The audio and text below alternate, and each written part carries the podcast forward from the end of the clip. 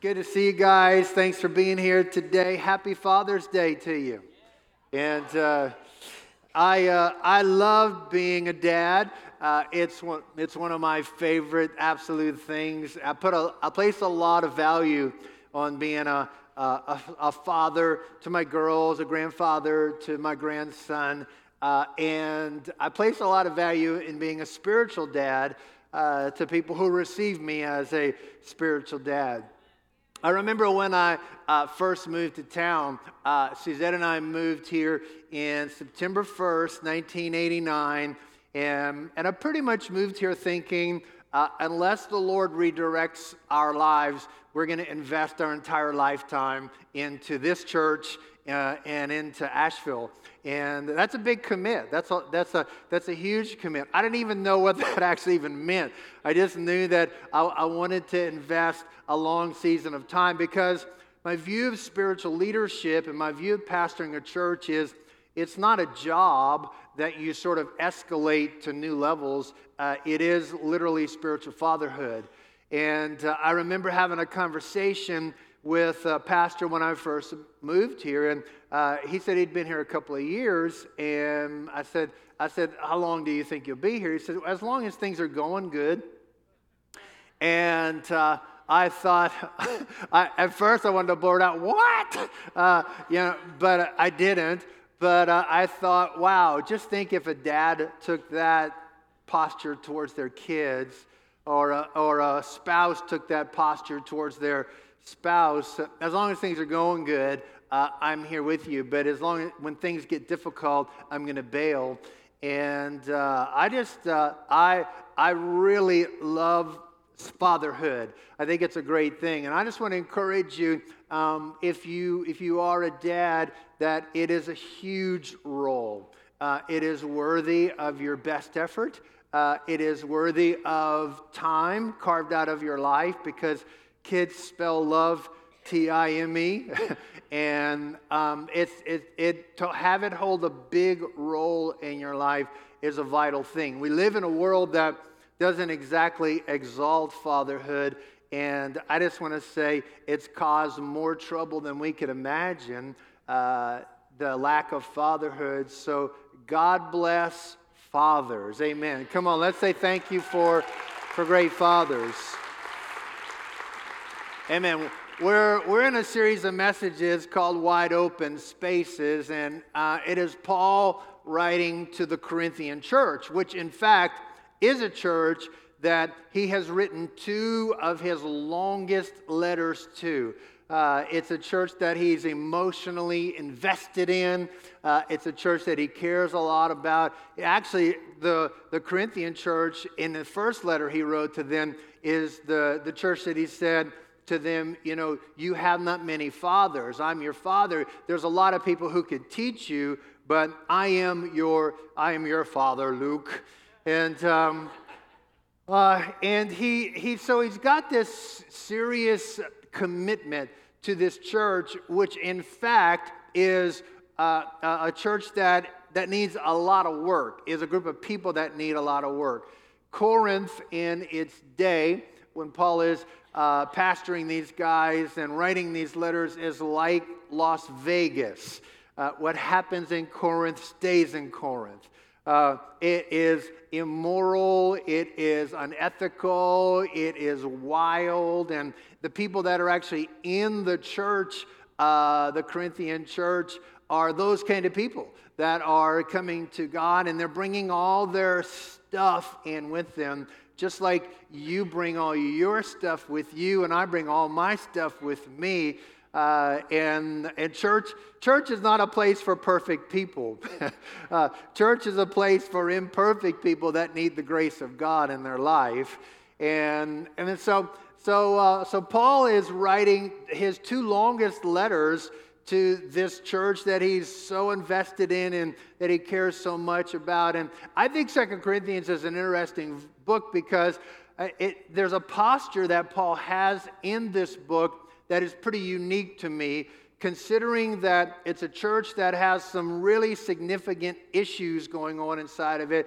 And Paul's posture towards that church is not to fuss or to give them a set of rules, but his posture towards this church is to actually tell them the wide open spaces that God has for them. And I think sometimes we think that God wants to clamp down on us when in fact He really wants to reveal to us the wide open spaces He has for us. Uh, and that's what brings us into freedom, and that's what brings us into uh, a free spirit, and that's what brings us into liberty and being and becoming everything that God's called us to be. And, and I, I see Paul at this kind of unique season in his life, uh, speaking to this church that he is really invested in and there are things that obviously seem to be working themselves out that are going on in, inside of him. He's kind of communicating out of this posture of what God is saying to him and what God is doing to him, addressing a church that really has a lot of issues. And the angle he takes is so unique to me, which is why I'm captured in why I want to spend a few weeks in this uh, great book. So we're, today we're going to look at this passage, Second Corinthians chapter 3. And uh, I want to read a few verses and then share a few thoughts with you I think will be helpful. Second Corinthians 3, verse 12 says this Therefore, having such a hope, um, we use great boldness in our speech. We're not like Moses, who used to put a veil over his face so that the sons of Israel would not look intently at the end of what was fading away.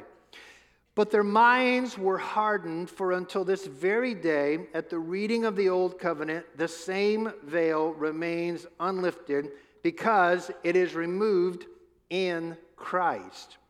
To this day, whenever Moses is read, a veil lies over their heart. But whenever a person turns to the Lord, the veil is taken away. Now, the Lord is the Spirit, and where the Spirit of the Lord is, there is liberty. But we all, with unveiled face, beholding as in a mirror the glory of the Lord, are being transformed into the same image from glory to glory, just as from the Lord the Spirit. Today, I want to uh, talk for a few moments about this idea take off the mask. Take off the mask. Moses kept wearing a, a veil that he originally wore because God's glory was so great on him that people could not even look at him he, the, the glory of God was shining so bright on this man that uh, people could, were afraid to look at him, and he used to put a, a veil over his face. And um, I think it's, it's, it's an interesting thing. Genesis, Exodus 34 is the story, and I want to read a few verses just to get context. But I want us to understand that this is actually the second time that God gave Moses uh, the, the Ten Commandments, wrote them on the stone tablets because the first time Moses came down, he went up on the mountain for 40 days. God was with him. He didn't eat or drink, and he had this transfiguration, the transformation experience. God writes the Ten Commandments on these stone tablets.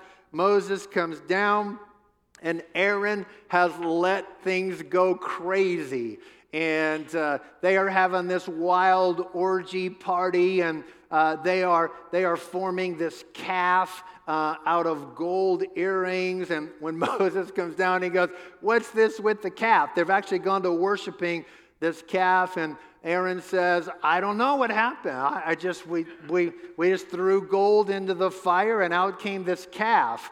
Uh, which is about as good as most excuses actually sound.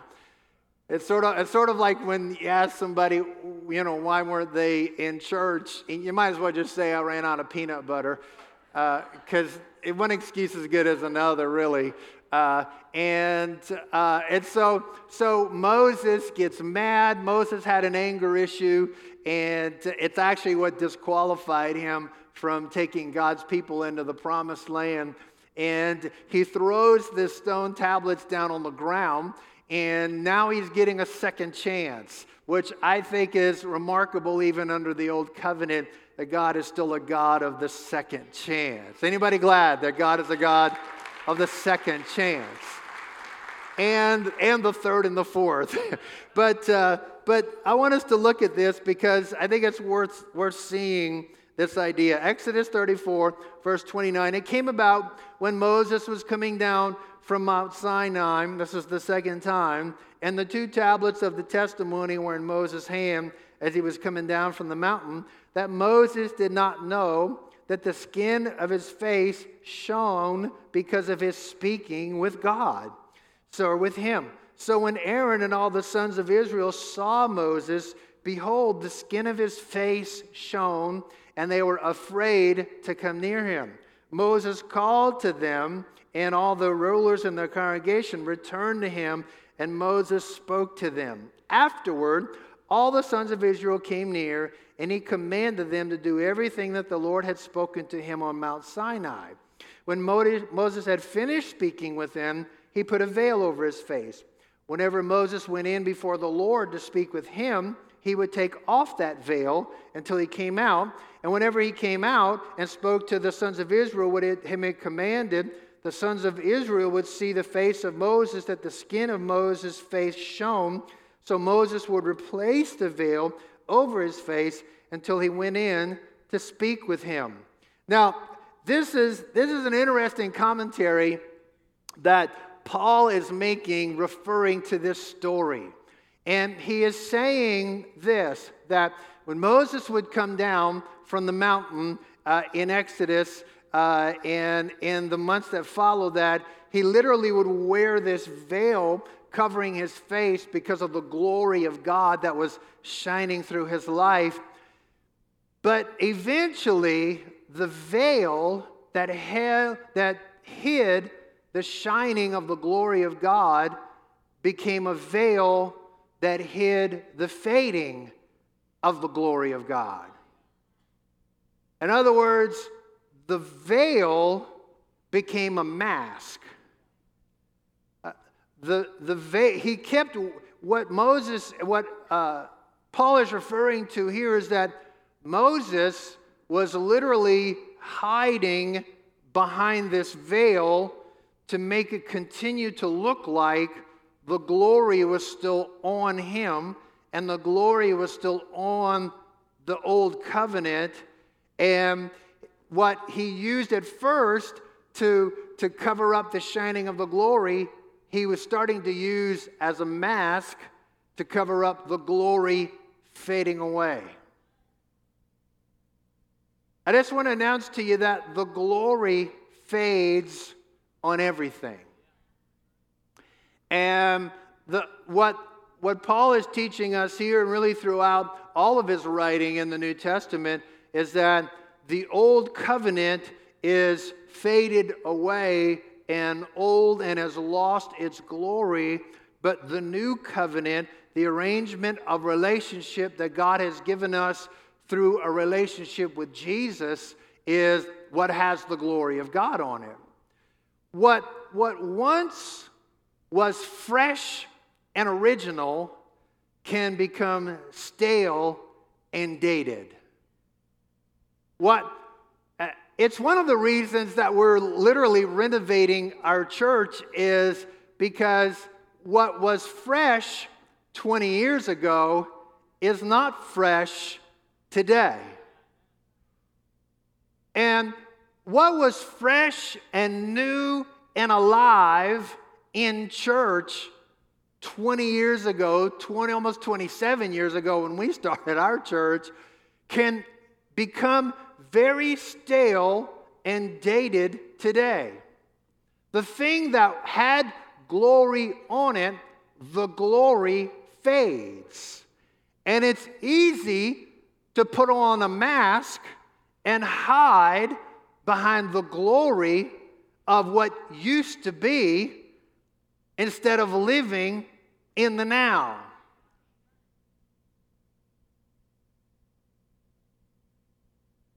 When you first get married, your love is ablaze. and I hope you understand this in the right spirit. but the glory can fade. And you can start wearing a mask instead of learning how to be in love now, today, with this person who might be bigger than the person you married. Might be. The glory can fade on just about everything. The shine can come off. The glory can fade on your walk with God. Just because you had a walk with God doesn't mean you have a walk with God. Come on, the glory can fade on your personal style.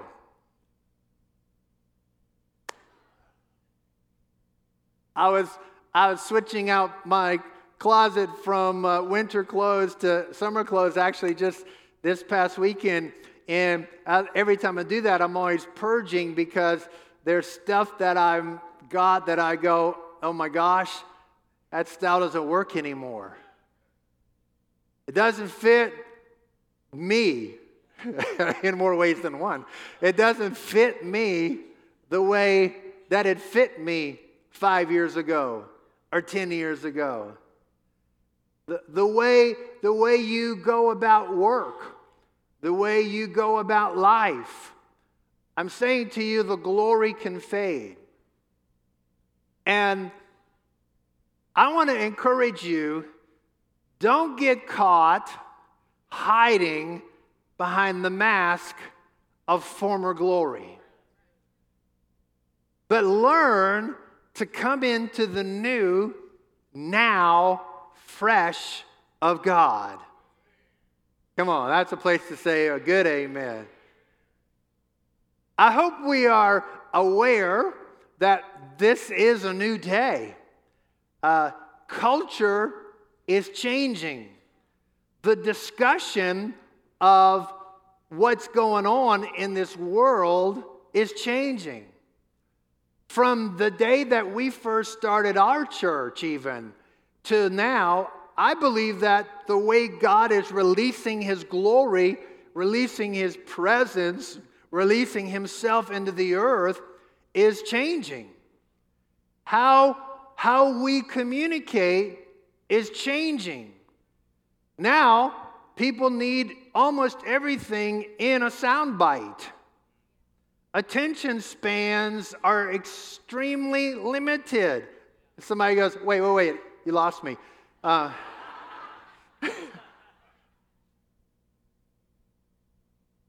how the world hears is changing. And I, this, literally, one of the scariest things in the world to me would be as a church that we would somehow rest on our past laurels. Uh, that somehow we would just settle in and say, This is good enough. Good enough for us. When there are literally thousands and thousands of people in our community that are aching, that are hurt, that are lost, that are without hope, that are not going to heaven. And for us to kind of just settle in and wear the mask of a former glory, I promise you, everything in my power, I will never let that happen. I, I, will, I will keep this bus moving forward by the grace of God. Amen. I, I am never going to settle in.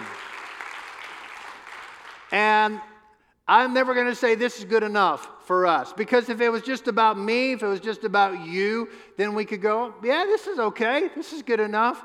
And I'm grateful for everything God's done in us and through us and for us. And I'm grateful for, for what we've been able to do as a church. But I never want to hide behind the mask of a former glory. Please hear what I'm saying because this, is, this is enormous. This is not just about having the newest. While the, the world is moving on, God is moving on. And I don't want us to think that somehow culture is changing and God is not involved in that. That, that the conversation is changing and God is not involved in that.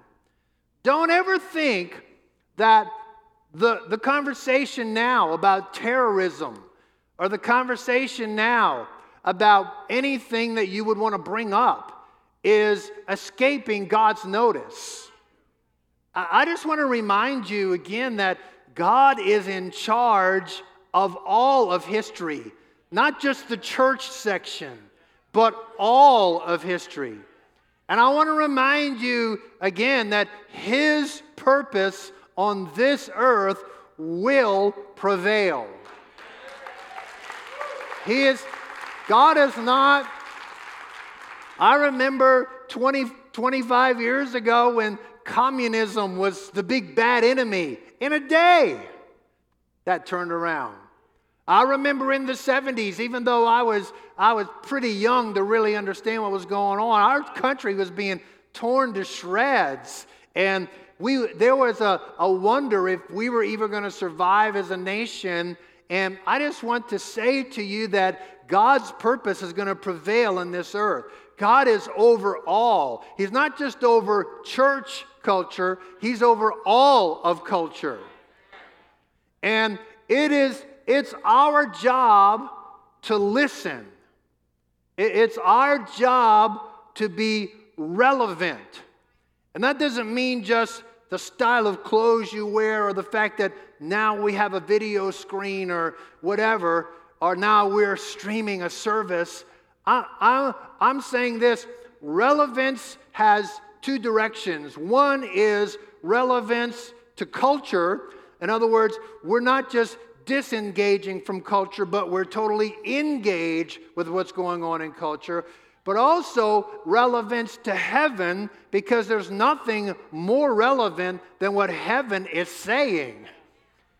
And we walk with this hand up and this hand out kind of mentality to say, God, we don't ever want to just settle in to some kind of former glory and hide behind the mask of it and just say this is good enough for us. You are in charge of culture. You are in charge of history. You are in charge of this planet. You have something you want to say. We want to be able to say it in a way they can hear it, but we want to say what you're saying, not just what culture is saying.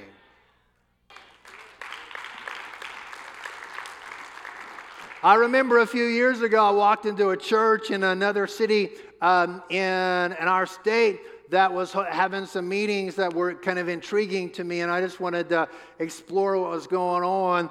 And, and I, I, remember walking in this place, and it was just bizarre to me. Like, you, you walked in, and I felt like I was walking into 1982. And this wasn't 1982.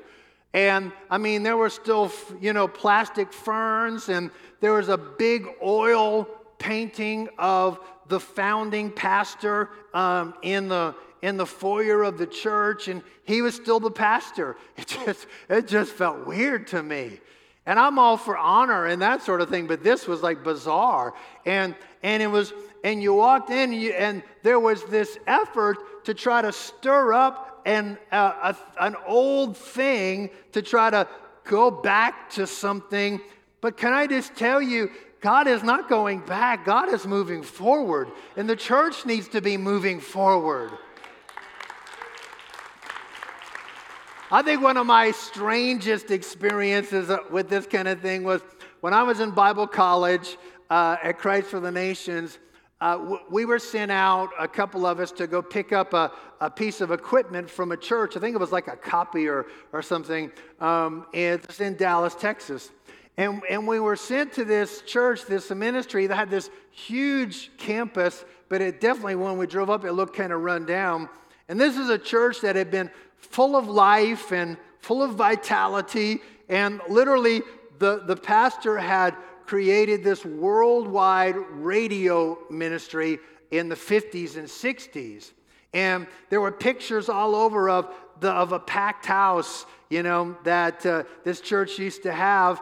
And now, all this church had was tapes of the pastor, of the pastor from 30 years ago. And literally, their Sunday morning service was tapes of his radio messages from 30 years ago being played on Sunday. Welcome to the Twilight Zone. And you might think that's crazy, but these guys were reaching for a former glory and hiding behind the mask rather than moving on to the new and the fresh that God wanted to do today.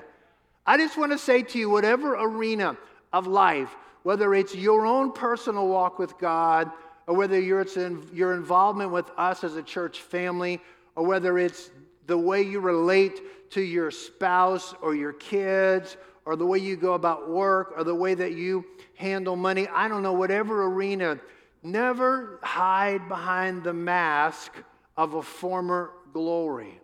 That's what Paul is saying to us here. And then let me, let me read on uh, 2 Corinthians 3, verse 14 and 15. Their minds were hardened, for until this day, at the reading of the Old Covenant, the same veil remains unlifted because it is removed in Christ. but to this day, whenever Moses is read, a veil lies over their heart. The Bible says their minds were hardened. They were, they were stuck in their old ways. They were, they were stuck, and here's what he's addressing here they were stuck in relating to God by the law. They were stuck in relating to God by the letter. And it, the Bible says that with a hardened mind, with a mindset that's hardened, they a veil was over their heart, a veil was over their mind. They were relating to God only by a set of rules. You can get stuck in a hardened mindset of any kind where, where you can say, Hey, listen, I've already made up my mind. Don't confuse me with the facts. I, I love the Mark Twain idea. It's not what you don't know that gets you in trouble. What really gets you in trouble is what you think you know that's wrong. That person that's just adamant. Uh, and so Paul is, is going after something here that I really want us to see how vital this is because he's saying to them, they're stuck in this mindset that if you keep putting more rules and if you keep giving more commandments, somehow that's going to fix things. And he's saying they were so stuck in this, they kept piling rules on top of themselves. And he's appealing to the Corinthian church he told them a little bit earlier the letter kills, but the Spirit gives life. He says, God's called you into life, not death. He's called you into living, not just trying to obey the rules. I think we get this thing mixed up because I think a hardened mindset says if we take all the rules away, everybody's going to go crazy.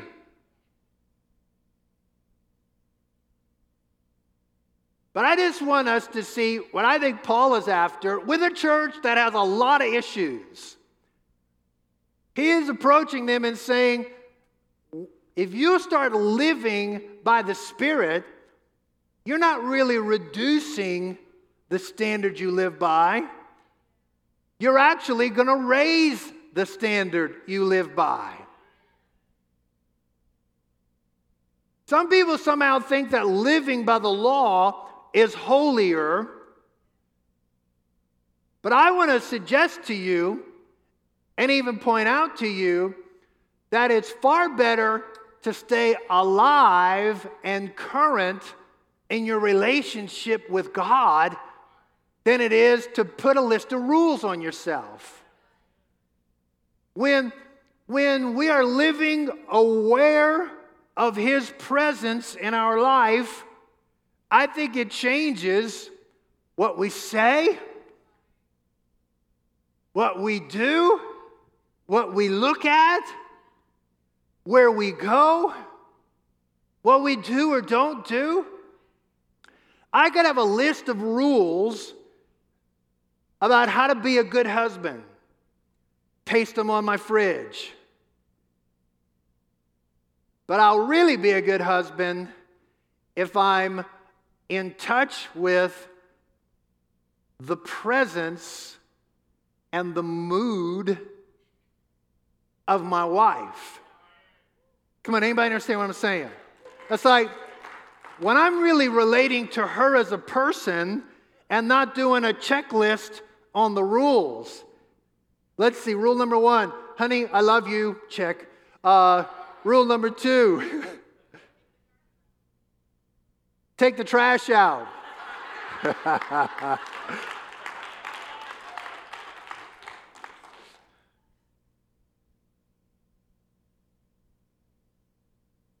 We've had these little birds growing out in our uh, fern in, in the front, little birds growing, yeah, like eggs and birds and little bitty, all that. And, uh, and it's funny because that mom is so protective of those, those little baby birds, but if you walk by, the mom will take off. And I think sometimes walking with the Lord is, it's like having the Holy Spirit, the dove that's on your shoulder, and you're just trying to walk in a way that He stays. Right? Which is a way better way to live than a set of rules. Eh, living, living by the Spirit is not about reducing the standard we live by, it's about realizing that our standard is alive. We have a relationship. We're trying to, we're trying to maintain and grow and deepen that relationship with God. I'm not just checking off what I did or didn't do. I'm alive and aware to the now of God. Come on. Sometimes you got to take off the mask of just saying, well, I did the rules and be aware of the presence of God. Anybody hear what I'm saying today? And then further on, it says this, 2 Corinthians 3.16, whenever a person turns to the Lord, the veil is taken away. Now the Lord is the Spirit, and where the Spirit of the Lord is, there is liberty. Everybody say liberty. This, this is, I mean, this is so important to me. This has been like a value for our church. Where the Spirit of the Lord is, there is liberty. Jesus came to set you free. Jesus came to give you a free spirit. John 8 36, if therefore the Son shall make you free, everybody say free, free. If the Son will give you liberty, you shall be free indeed. God is more concerned with setting you free than setting you straight. Christianity is not just a set of rules to obey. Christianity is living a life empowered by the help of God. If you were, if you were going to, if you're going to uh, try to understand one of the main things that our church is about, I just said it. Christianity is not living by a set of rules. It's learning to live a life that's empowered, lifted by the help of God. Paul wrote this entire letter to the Galatians. I mean, it was all about this. Galatians 5:1. It was for freedom, it was for liberty. It was for freedom that Christ set us free. Therefore, keep standing firm. Don't be subject again to a yoke of slavery. Verse 13, for you were called to freedom. Brethren, only do not turn your freedom into an opportunity for the flesh. Jesus came to set you free. You were called to be free. You were called to be liberated. You were called to have a free spirit. I think sometimes when we start talking about freedom, we start thinking about freedom as Yahoo, I can do whatever I want to do. And that is not what true freedom is. True freedom is the ability to, to become who you were called to become. Come on, true freedom is not just a license for being selfish or greedy or lustful. True freedom is a freedom to be everything that God's called you to be. Christian life is a life of liberty. You're set free and from hang ups. You're set free from insecurities. You're set free from pettiness. You're set free from guilt ridden living. You're set free from stinginess. You're set free from being oh so occupied with small, insignificant issues. Set free from arguing on Facebook Come on. Just post a picture of your babies. You're set free from feeling like you have to be in control of other people. Come on, it's a life of liberty, it's a life of freedom. Verse 18, finally, let's just close out with this idea. We all, with unveiled face, beholding as in a mirror the glory of the Lord, are being transformed into the same image from glory to glory, just as from the Lord, the Spirit. I love this idea. We are transformed as we behold the Lord. And, and this passage literally says, like, we're looking in a mirror. Now, we're going to read this passage in James in just a moment, but the Bible calls the Word of God a mirror, the mirror of the Word. You're looking in the mirror. Jesus is the Word made flesh. The Word is Jesus made clear. Can I say that again? Jesus is the Word made flesh. So if you want to look at Jesus, you got to look at the Word. But the Word is Jesus made clear. Because I want to say, if we didn't have the clarity of the Word of God, we would keep remaking Jesus in our image. We would keep making, we would keep making a God that suits us. I think this is, I think this is interesting. There was a, a survey done, the, um, uh, and I don't want to kind of push on the value of exposure to the Word of God on a regular basis. The Pew Survey Research asked this question and asked people to fill in the blank. Blank is an essential part of being a Christian. 42% of American Christians put, found that reading their Bible was an essential part of what it means to be a Christian. 42% look in the mirror at all. So that means 58% aren't really reading their Bible, aren't really looking in the mirror to figure out who they are or what they have or how they're supposed to think. I, just to go a little further, because it's fascinating to me, this survey, there were a lot of things. There literally was 14% that said essential to being a Christian is buying from companies that are ethical. Yay. Glad to know the powerhouse. 35% of American Christians found that attending church is essential. One third. One third thought it was essential to go to church to be a Christian. Now I know why the battle feels uphill. 28% said, actually, serving in your church is an essential part of being Christian. So that means that almost three quarters of the church is uninvolved in helping the church be the great bride that God has called her to be.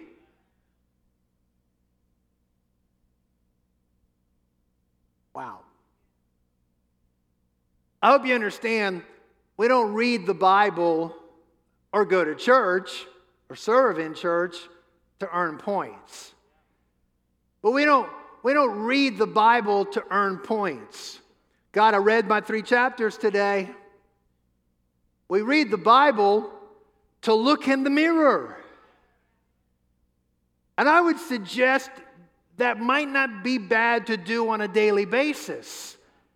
Because your hair might have looked good yesterday, but you might want to get a look in the mirror today. so you go, doesn't matter, don't have any hair. I'm worried. James 1 22 says this Prove yourselves doers of the word, not merely hearers who delude themselves. If anyone is a hearer of the word and not a doer, he's like a man who looks at his natural face in a mirror. But once he's looked at himself and walked away, he's immediately forgotten what kind of person he was.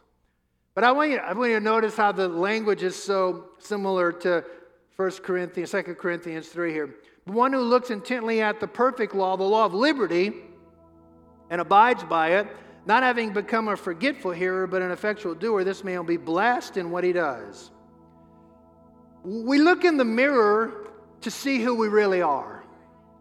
We look in the mirror to see how we should really think. We look in the mirror to build our faith every day. We look in the mirror to store worship. We look in the mirror to dispel fear. I look in the mirror of the Word and I see in the mirror, I'm blessed. I'm loved. I'm favored. That's who I am. I look in the mirror to see God is for me. I look in the mirror to see I am the righteousness of God in Christ. I look in the mirror to see that no weapon that's formed against me can ever prosper. I look in the mirror to see that all things work together for my good. And I can't wear the mask of having read my Bible last month.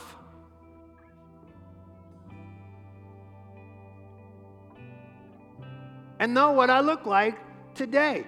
See, I, here's the amazing thing to me about, about your Bible, my Bible. I don't, when I read the Word, the Word reads me. it's living, it speaks to me. With unveiled face, the mask is off.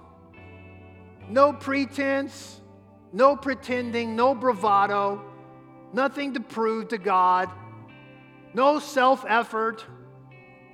But here's what I want to say to you, church keep looking in the mirror, keep looking at Jesus. When I keep looking at Jesus, I keep seeing the me that I am in Jesus. Transformation, and we all want transformation somewhere in our life. It's not, a, it's not self effort, it's not self help. It's the Holy Spirit working the desires of God into my heart. It's, it's my want to starts changing. I think we hide behind the mask when we're afraid to be known. I think we hide behind the mask when we feel like we won't be loved for who we really are.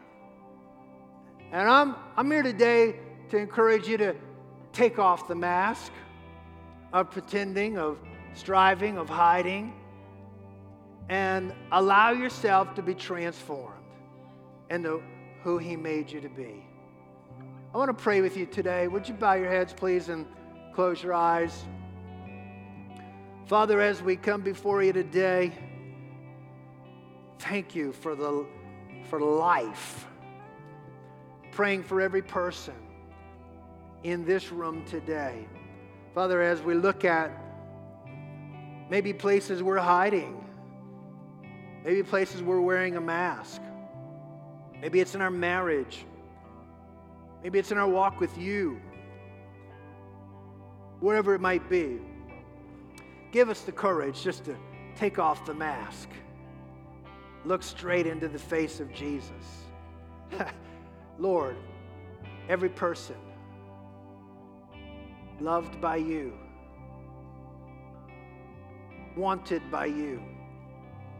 With your heads bowed and your eyes closed, I just want to give you this opportunity to open up your heart, maybe even to take off the mask. Just open your heart to God. If you've never really given your life to Christ, I'd love to pray with you. If you're here today and you say, you know, I used to be close to the Lord, but uh, really the glory's faded, the shine is gone. I, I know I need to come into something that is present, that is now. Or maybe you just feel unsure about where you stand. I would love to pray with you. No one's looking around. If you say, Pastor, would you pray with me? more important than me praying with you is you signaling to God. If you say, I want to give my life to Christ, or I know I need to come back to Him, or I want to be sure I'm right with Him, I just want you to lift your hand right now all over this room. Say, yeah, that's, that's me. I need Jesus. God bless you. Thank you. Anybody else? Just sit. Come on. Right now. God bless you. Thanks. Right where you are. You're not gonna you're not gonna surprise God with who you are and what's wrong with you, what's right with you. He loves you just like you are right now wants to take you in. Anybody else, just say, I really know I need to open my heart to God today. Thank you. Let's pray together. This is for everyone who lifted their hand, but I just would love for all of us to pray this prayer out loud. Everybody say, Lord Jesus, I open my life to your love, to your lordship. I need you.